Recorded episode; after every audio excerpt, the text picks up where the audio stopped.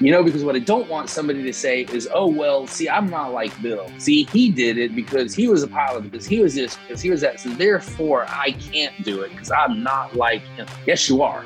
Yes, you are. Yes, you can. And I don't want people to think that they have to have certain criteria or they have to have been in business. They have to have this. And if they don't have those things, they're going to be a failure. Not true. Just get started. What's going on, guys? This is the Passive Wealth Strategy Show, the show that will help you escape the Wall Street casino and build wealth on Main Street by investing in real estate. Today, our guest is Bill Ham, and today we're talking about scaling a real estate portfolio faster than darn near anybody else out there is doing it. And that's what Bill did with his portfolio. He started with a duplex, left his job, and then started doing bigger and bigger and bigger deals. And today we're learning about what separates the folks like him who succeeded in doing that from the folks who want to scale their portfolio and don't manage to do so. And we want to delineate, we want to make sure we're clear that there's nothing wrong with doing single families, duplexes. If that fits your investing goals and criteria, and that's what you want to do, great, keep doing that. If you're somebody who wants to scale your portfolio and grow and do large multi-hundred unit deals, you need to learn these lessons so that you can scale effectively. And Bill did just that. He's going to teach us about what separates investors like him who succeeded in it from those who either never get off the ground or kind of peter out, don't make it happen. So much in here. Great lessons for Bill. We also talk about analyzing markets, so many great things. So you're going to learn a lot today. I know there's a lot of great content in here. I'm your host, Taylor Lode. I'm a real estate investor. I help busy professionals passively invest in commercial real estate. If you're interested in learning more and potentially investing with us on a future deal, just go to investwithtaylor.com. Once again, that's investwithtaylor.com. If you're an Apple Podcast user and you enjoy the show, please do take a moment and leave us a rating and review on Apple Podcasts. 5 stars if you don't mind, guys. I appreciate that so much. And I really mean that. I really do appreciate it, because that helps us grow in the Apple Podcast ecosystem. That helps other people learn about the show. And I'm always honest with you guys, that gives me a nice little warm and fuzzy feeling, because I get to see that you're engaging with the content and you're escaping the Wall Street casino along with us. I really mean, I do appreciate it, right? I see all of them. I appreciate it so much. Thank you so much for doing that. No matter what podcast app you use, if you do enjoy the show, do look us up, hit the subscribe button. That way you'll catch every new episode every Monday, Tuesday, and Thursday. Once again, our guest is Bill Ham. We're talking about scaling a real estate portfolio, what it takes, and so much more. You're going to learn a lot. Without any further ado, here we go.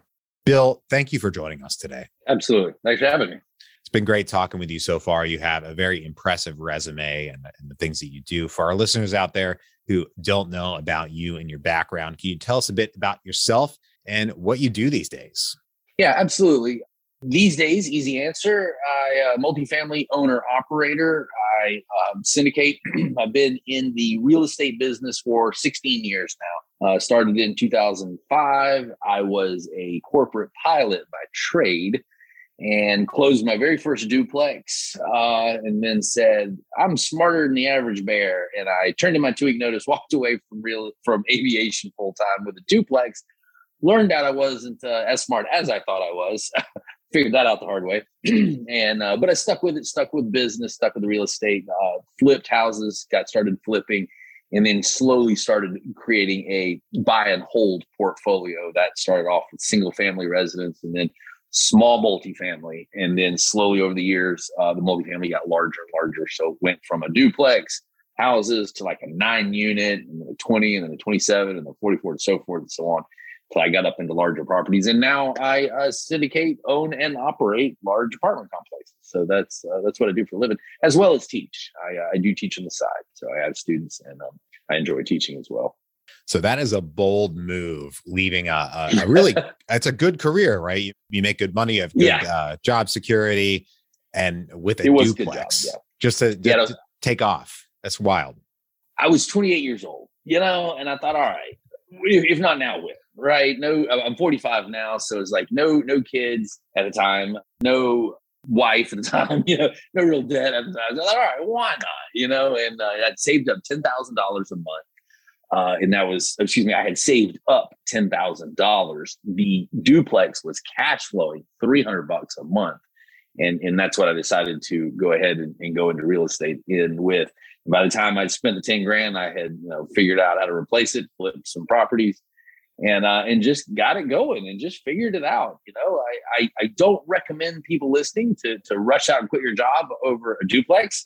It was the right move for me, but probably not the right move for the average individual. But it certainly elicited focus on my part. Let's put it that way. I was very focused after quitting the job, and that's why I did that, was to commit myself to a goal and to a path that I knew I would ultimately be successful with. But it was scary. I'm not gonna lie. I probably wouldn't do it again. Being a little bit older now, I might stay at the day job a little longer. Close a few deals before I quit the job. But yep, what I did. Definitely a bold move, and maybe that burn the ships type of mentality is what helped you scale. But I did want to dig into that, because most people who start with that, one duplex don't quit their job based on that duplex, but then also don't scale to larger multifamily. And that's not, I don't want to make that sound like it's a value judgment, like that's a good or bad thing, but a lot of folks who would like to scale don't. And I'd like to dig into, what those differences are and what enabled you to do that. Yeah. Absolutely. Right. So first off, and I like your comment, don't think that you have to go big. Don't think that just because some of us do apartment complexes, you need to go do that. You don't. Money's money. Real estate's real estate. If you're in houses, if you're flipping, you're doing single family, you're doing that stuff, you're happy, you're making money, stay right there. I have people come to me all the time and they say, oh, I'm flipping houses and making $1 million a year. And I think I need to buy apartments. Why? The grass is not necessarily greener. You're making plenty of money. You understand houses. You're doing it. Like, why quit? I don't understand that. So please don't feel that just because someone else is doing something, or you watch some guru or some late night commercial that sounded great about some kind of genre in investing. If it's something you're called to do, do it. You'll probably be successful. If it's not something that you're really called to do, then stay doing what you're doing. There's lots of ways to get excitement in our lives. And I think sometimes people try and gain too much personal excitement out of this. And it's a job, it's a business, it's like anything else. And you need to be good at it. You need to be competent at it, and that's it. And so I always kind of tell people, follow your competency, not your passion. I don't really like the advice of follow your passion and you'll be successful. I think it's a horrible advice personally. I say, there's lots of things in life to be passionate about. It doesn't necessarily have to be something that we also make money at. If you can be passionate and successful, great, good for you. I'm not saying it's wrong, but I'm saying start with competency first. And if you're good and competent at something, you'll love it later on. Trust me, you start cashing paychecks, you'll love it later on. Passion comes with the checks, right? But so I would say, I think the reason that some people don't scale up is it may be a function of not understanding business. And that's something that I really try and teach a lot of my students, is that real estate is just a product. It's like anything else. It can be widgets or anything. It doesn't matter. If you don't understand business, the product is irrelevant. And so you might need to spend a little more time studying business and how to run more of a business if you feel like you're not scaling up to the next level. That could be one issue. Another area that I see where it stops people from scaling up is that it takes partners. It's very difficult business to go at it alone. You can do duplexes and houses for a while, and eventually you'll do 4 units, and eventually 8, and 20 years later, you'll have a little pile of real estate. That's great. But if you really want to scale up and grow and get into multifamily and become a true business, you're going to have partners, you're going to have investors, and you're going to have people that you have to answer to. In a lot of cases, I think people shy away from that, and that may be why they don't scale up, because it is work. It is a business. It is.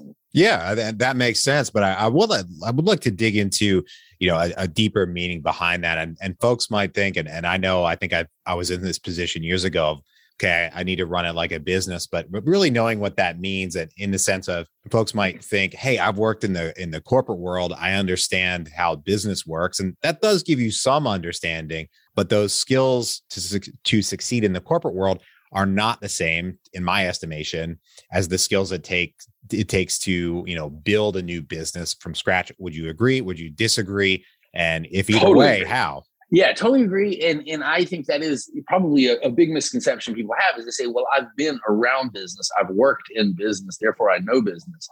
And that may be a truism, but let me tell you, it It gets real the second you sign the line that is dotted. You know, the second your name is on that mortgage, the second your name is at the bottom of someone else's paycheck, that gets real. And that's not something you can learn in school, in a book, by having a job. It's just not. It's something you're going to have to go out and experience. You're going to have to go out and be a leader. You're going to have to go out and run a company. And when there is no boss, when everybody's looking at you, you're the tip of the spear. You've got to figure it out. The cavalry is not coming. You know, that's where it becomes very different from having experience with business and owning a business. They're very big different things. And so, yeah, I would say that it's probably a misconception, but then I would also circle back and add around, yeah, so what? Go figure it out anyway. So even if you've been in business, hey, at least you've been in business. It's better than not ever even being in business. So don't let that be a limiting mindset and stop you from going out. So I would say, you know, look, a lot of this is practice. You're going to just have to go out and practice. Are you going to get it all right all the time? Of course not. And you can follow my sort of philosophy. If you screw up one, buy two. If you screw up two, buy 10. You'll get it right eventually. Just don't quit, right? It's like, you're going to mess up a few. You're going to. Don't worry about it. Write those off. Keep going. Just cost average the mistake. You know, it's like if you mess up one or you mess up two or you have a few problems and you stop, that's when those problems just settle in and really dig in. You know, but if you screw up one property, don't worry about it. Go buy two more properties. You'll figure that one out. You know, you script those two. Don't worry about it. Just keep buying it. It takes practice. You'll get it right eventually. I know that kind of sounds a little bit flippant, you know, and like I'm being loose with money or real estate, and I'm not, but you can't take yourself too seriously or you'll get it all wrong. That's a good point. Or you won't even try in the first place. Or you won't even try. I think probably one of my favorite thing that you mentioned in there is don't let that be a limiting mindset. Don't let that hold you back. I love that because you know, newer investors might tend to think, I'm starting from nothing. I don't have any real estate. How do I scale up? But what you don't know is guys like Bill started with no real estate, started with a duplex, and then scaled from there, just like some of our listeners out there right now. Exactly. What I'm always trying to do is to take the excuses away from the average person. You know, because what I don't want somebody to say is, oh, well, see, I'm not like Bill. See, he did it because he was a pilot, because he was this, because he was that. So therefore, I can't do it because I'm not like him. Yes, you are. Yes, you are. Yes, you can. And I don't want people to think that they have to have certain criteria or they have to have been in business. They have to have this. And if they don't have those things, they're going to be a failure. Not true. Just get started. Just figure it out and get into practicing. You'll figure it out. You know, yes, you're going to make some mistakes, but you'll figure that part out too. And so that's kind of where I see people getting in trouble more often than not is looking at successful people and saying, I'm not like them, therefore I can't do it. That's probably the worst mindset you can have, is to think that we're not normal people. I started off with a duplex. And by the way, it was in a war zone neighborhood.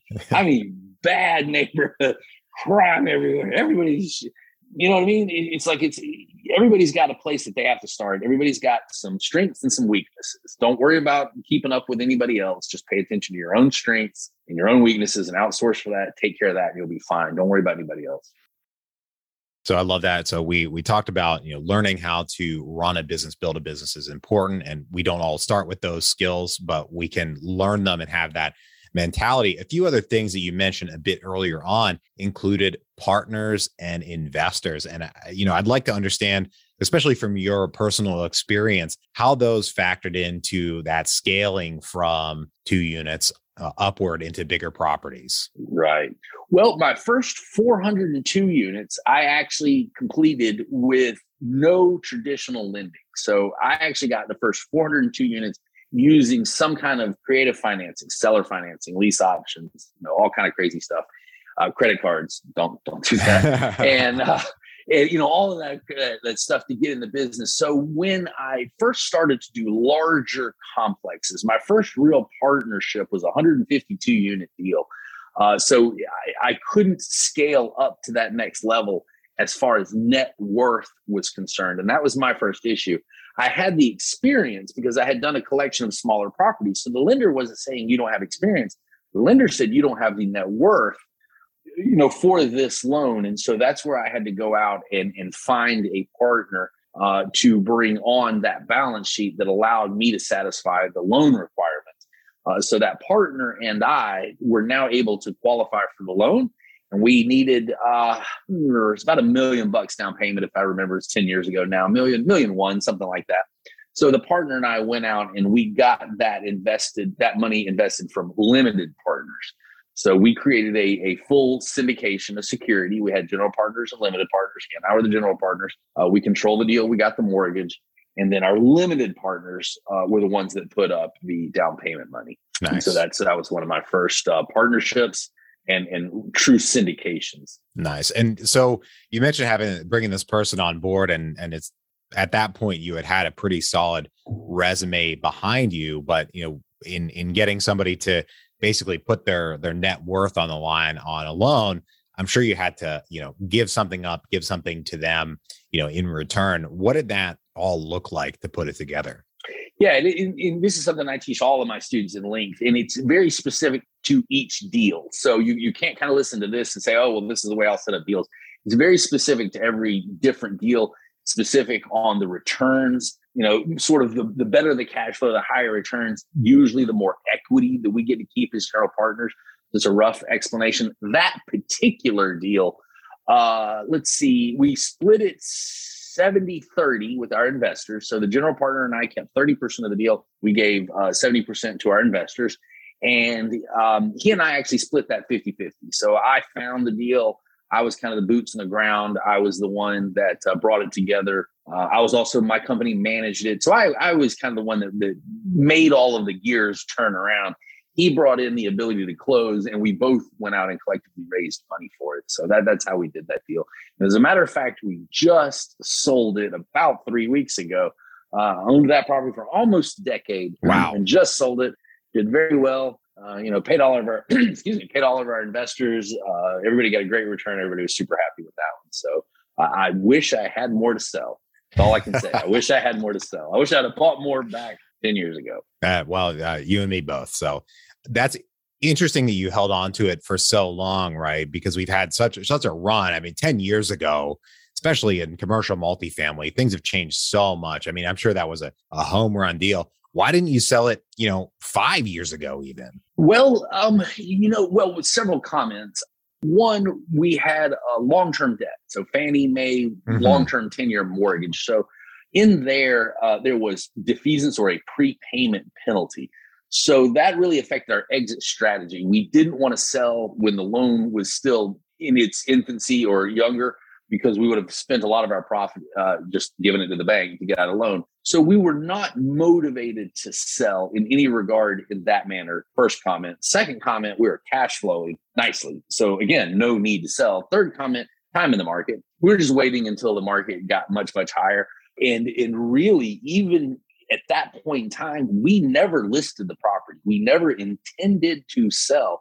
We just had somebody knock on our door and offer us an offer we just couldn't refuse. So we sold because we made a lot of money. I mean, let's be clear, that's the answer. But it was just, I always tell everybody, you are not going to make money in real estate if you need to sell. So you always want to keep yourself in a position where you don't need to sell. That has everything to do with how you buy it, cash flow, your debt, market cycle, lots of different things. And if you can purchase these deals correctly and keep your business running correctly, then you're always in a position where you're not forced to sell. If you're forced to sell, you become a motivated seller. And we all know we're trying to buy from motivated sellers, not become motivated sellers. So we were never a motivated seller. And because of that right there, we got top profit on that particular project. Nice. I like that. And for our listeners out there who don't know what defeasance means, don't worry about it. Most people don't. It's related to commercial real estate financing. There's defeasance and yield maintenance. I would recommend just Googling those. We have previous episodes where we go really in depth. It's complicated, but it's a part of commercial real estate lending that can make you want to hang on to a deal because you might have to give some money back to the bank, even though beyond what your remaining loan balance is. Yeah, prepayment penalty. That's all that is. All those are fancy ways of just saying, hey, if you pay the loan off early, you're going to have to pay the bank an extra fee. Real straightforward. And then now beyond that, yes, it gets very complicated between yield maintenance and fees. It's just a prepayment penalty. So leave it at that. If we would have paid the loan off early, we would have given the bank a lot of our profit. We just didn't want to. There you go. So you have two real estate related books that you published. One actually just came out very recently, and we can't cover all of it right now. We only have a few minutes remaining in our time. But one of the topics that you cover in your newest book, Real Estate Raw, is how to choose a real estate market. And that is, I think, one of the biggest questions that new investors have, particularly if they're in an expensive area where they know they're not going to invest, like LA or New York City or Northern Virginia, for the state that I live in. Can you give us a rundown? Again, that's a huge topic to get into. Sure. But I want to at least scrape the surface on what folks should look at if they're picking a market. Yeah. So for clarity, in the book, I do go through all of the traditional points of view about choosing a market, which is things like job growth or population growth, landlord-friendly, rent-friendly, all that kind of stuff. We go through all that. But what I start off with is the only metric that really matters when choosing a market: deal flow. If you're not looking at deals, you're not going to close one. Real simple. So we want to start off by choosing a market. And let me say, in these days, as the deal flow is somewhat limited, a market is probably not only going to be a city, but probably a territory, maybe a collection of cities. So what I tell people is start off with your house. Imagine your house on a map. And now what we want to do is we want to draw a circle around your house on the map. And you're going to draw that circle bigger and bigger and bigger until inside that circle, you can produce 3 to 5 deals every week to analyze. I'm not saying they all got to be great deals. I'm saying just deal flow, because you have to have consistent deal flow. If you're not consistently looking at deals, you're not going to close one. It's a numbers game. So when choosing a territory, choose enough territory that you can produce 3 to 5 deals every single week with inside that territory. All right, how do we choose a territory? Start with your house and then start drawing those circles. And so the idea is that you're going to stay as close to home as possible, but you're going to move out far enough to bring in 3 to 5 deals a week. And what that will stop you from doing is hopscotching around the country, as you pointed out. Hey, I heard Texas was a good market. No, Atlanta. No, Virginia, whatever. You know what I mean? Now you're just ping-ponging all around the country, and you're not going to go any deeper than, say, LoopNet. It's what I call LoopNet level. You're not going to dig into a market. You're just kind of at that internet level, and that's not doing anybody any good. So you got to really kind of consider travel time. You got to consider your competition. The local buyer is always your number one competitor. If you live in LA and you say you want to buy in Atlanta, fine, but you need to be over here as much as anybody else, because I'm the local and I can just go over and look at the deal on my lunch break, meet the realtor, make the relationship. If you've got to get off an airplane every time, you're at a great disadvantage.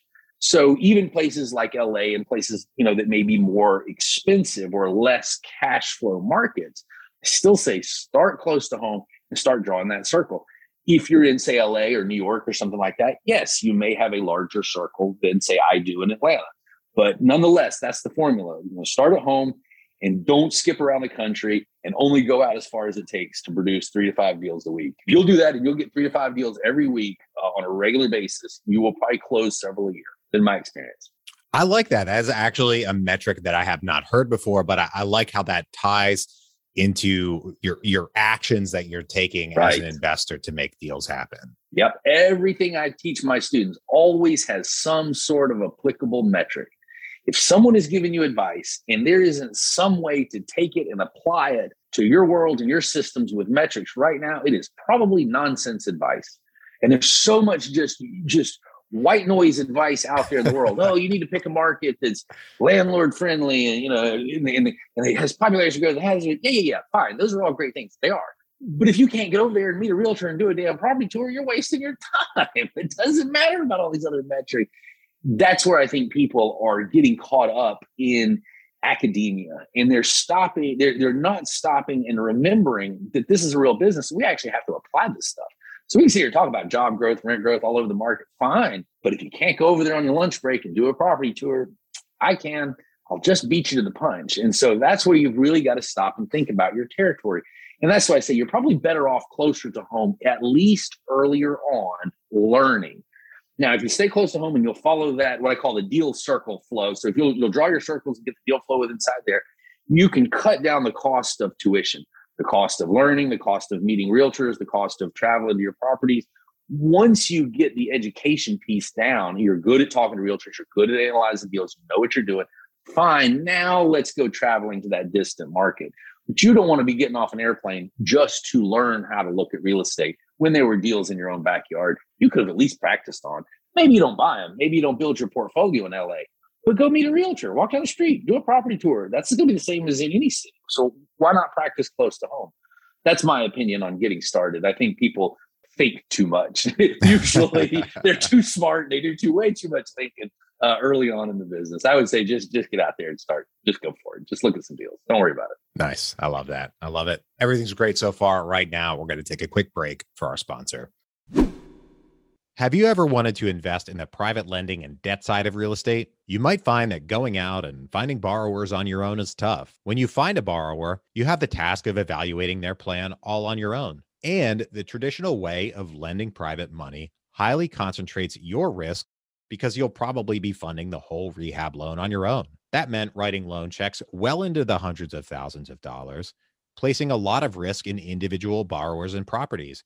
Not to mention, there's a lot for you to know in terms of how to structure these loans so that you can help protect yourself and work with the borrower in your interests. Now, there's a new way to invest in the debt side of real estate that turns the private money lending space on its head. You can invest in a variety of debt instruments with this new platform with as little as $10 in each opportunity. You can diversify your investment across a wide variety of borrowers, geographies, and asset types. This new platform is called Ground Floor. They make it easy to invest in either your name or using your self-directed IRA. And if you don't already have a self-directed IRA, don't worry. They make it easy to get started and get one opened. Go to www.passivewealthstrategy.com/ground floor to get started, or click the link in the show notes. See the Ground Floor site for full terms and details of what they offer. Once again, that's www.passivewealthstrategy.com/ground floor, or click the link in the show notes. Back to the show. All right, Bill, I've got three questions I ask every guest on the show. Are you ready? Let's do it. Great. First one, what is the best investment you ever made other than in your education? Ooh, best investment I probably, well, I would say there's two of them. One of them, I'll give you the general answer, would be in mindset.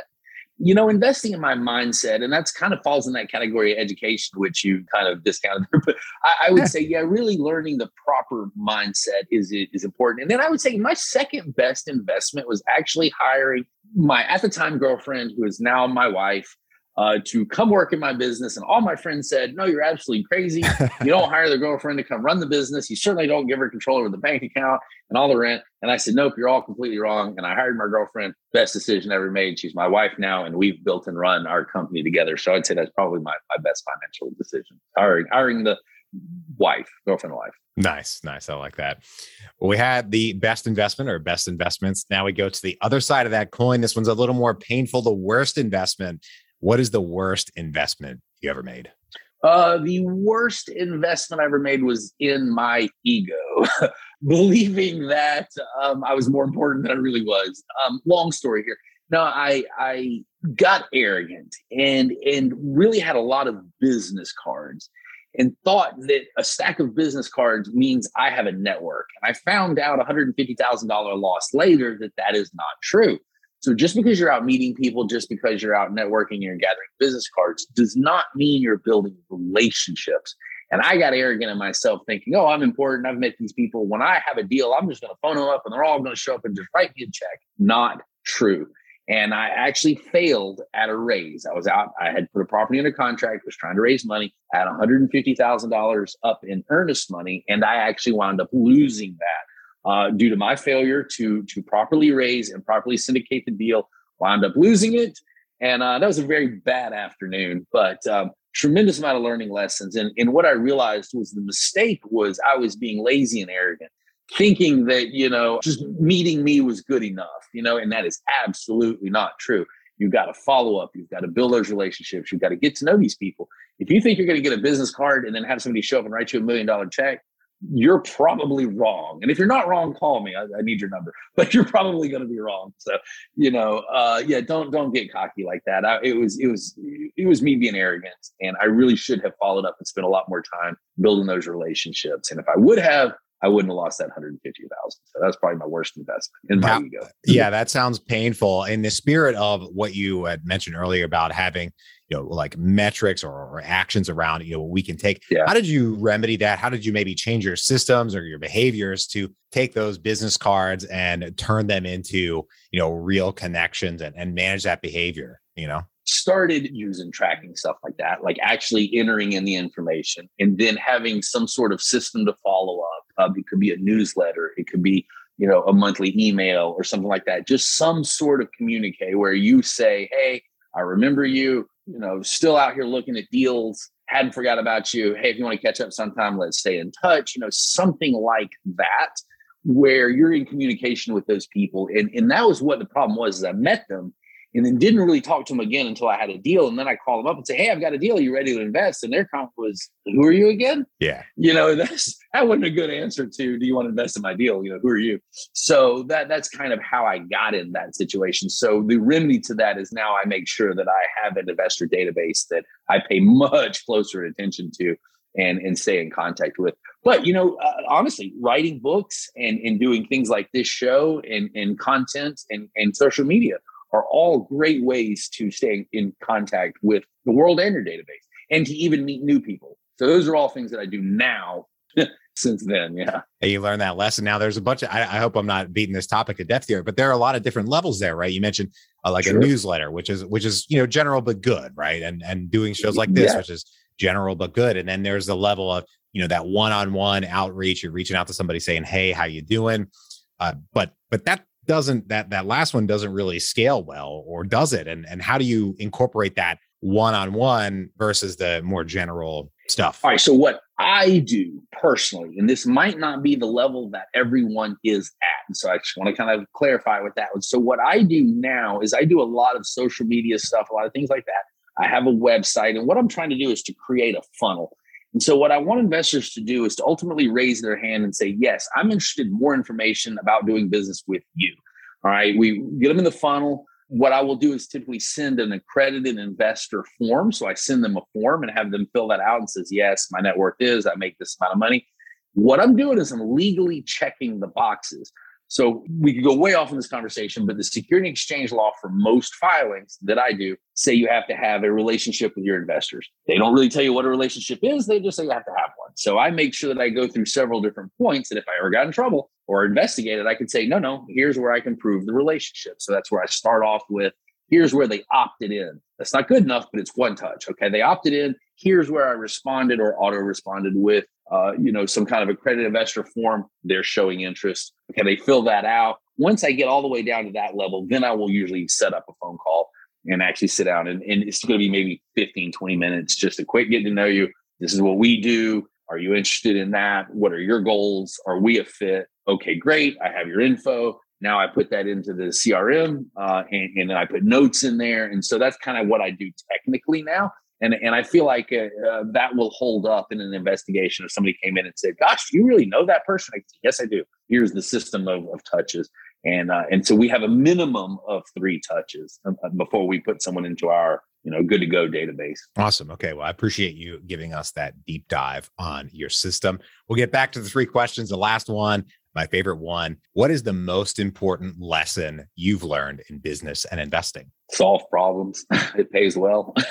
Be a problem solver. Yeah. That you make money by solving people's problems. That's really about the best way I can articulate that. If you're new to business and you're just trying to get started, one of the best things you can do is just be willing to work, be willing to do the dirty jobs, be willing to do the not fun deals, to get your credibility and to get started. Don't get cocky. Don't get arrogant. You're going to have to pay your dues. So go out there and look for people that are looking for sweat equity, that are looking for labor, that are looking for someone just to come in and do that dirty job and exchange their real estate for your ability to show up and work. And you will definitely get a good start in the business. But that's probably one of the things that I learned is you really got to learn how to be a problem solver. So you have to figure out who has problems and figure out what value do you bring to them, and can the two of you get together and make a trade. And if you can, you've got the key to business right there. Everything anybody ever tells you about business is going to fall in there some way. If you're not creating a solution to something, you're not going to be very valuable. Very simple. Nice. Nice. I like that. Well, Bill, thank you for joining us today and bringing us all these awesome lessons about scaling up in real estate and stories and lessons from your particular experience, what you teach your students and so much around there. If folks want to reach out, they want to get in touch with you, they want to track you down on the internet or any of your books or anything like that, where can they hunt you down? Yeah, easy. Real Estate Raw, the book Real Estate Raw and the book Creative Cash are both on Amazon. So easy to find those. I have a website, realestateraw.com. I have some free videos and a lot of content on there. If you want looking to get started, if you're not sure if real estate's right for you, I do a pretty honest breakdown on whether it's a good place for you to get started or not. So I would say go take that sort of assessment test. And then if anybody wants to reach out to me directly, I'll give you my email. It's bill@gobroadwell.com. So bill@gobroadwell.com. And that is BROADWELL, gobroadwell.com. So yeah, if you want to do business with me, or if you just got some questions or comments, feel free, send me an email and I will be in touch. Awesome. Well, great. Bill, once again, thank you for joining us today. To everybody out there, pleasure. Thank you for tuning in. If you're enjoying the show, please leave us a rating and review on Apple Podcasts. I appreciate that so much, you guys. That helps other people learn about the show because that helps us rank higher in Apple Podcasts ecosystem.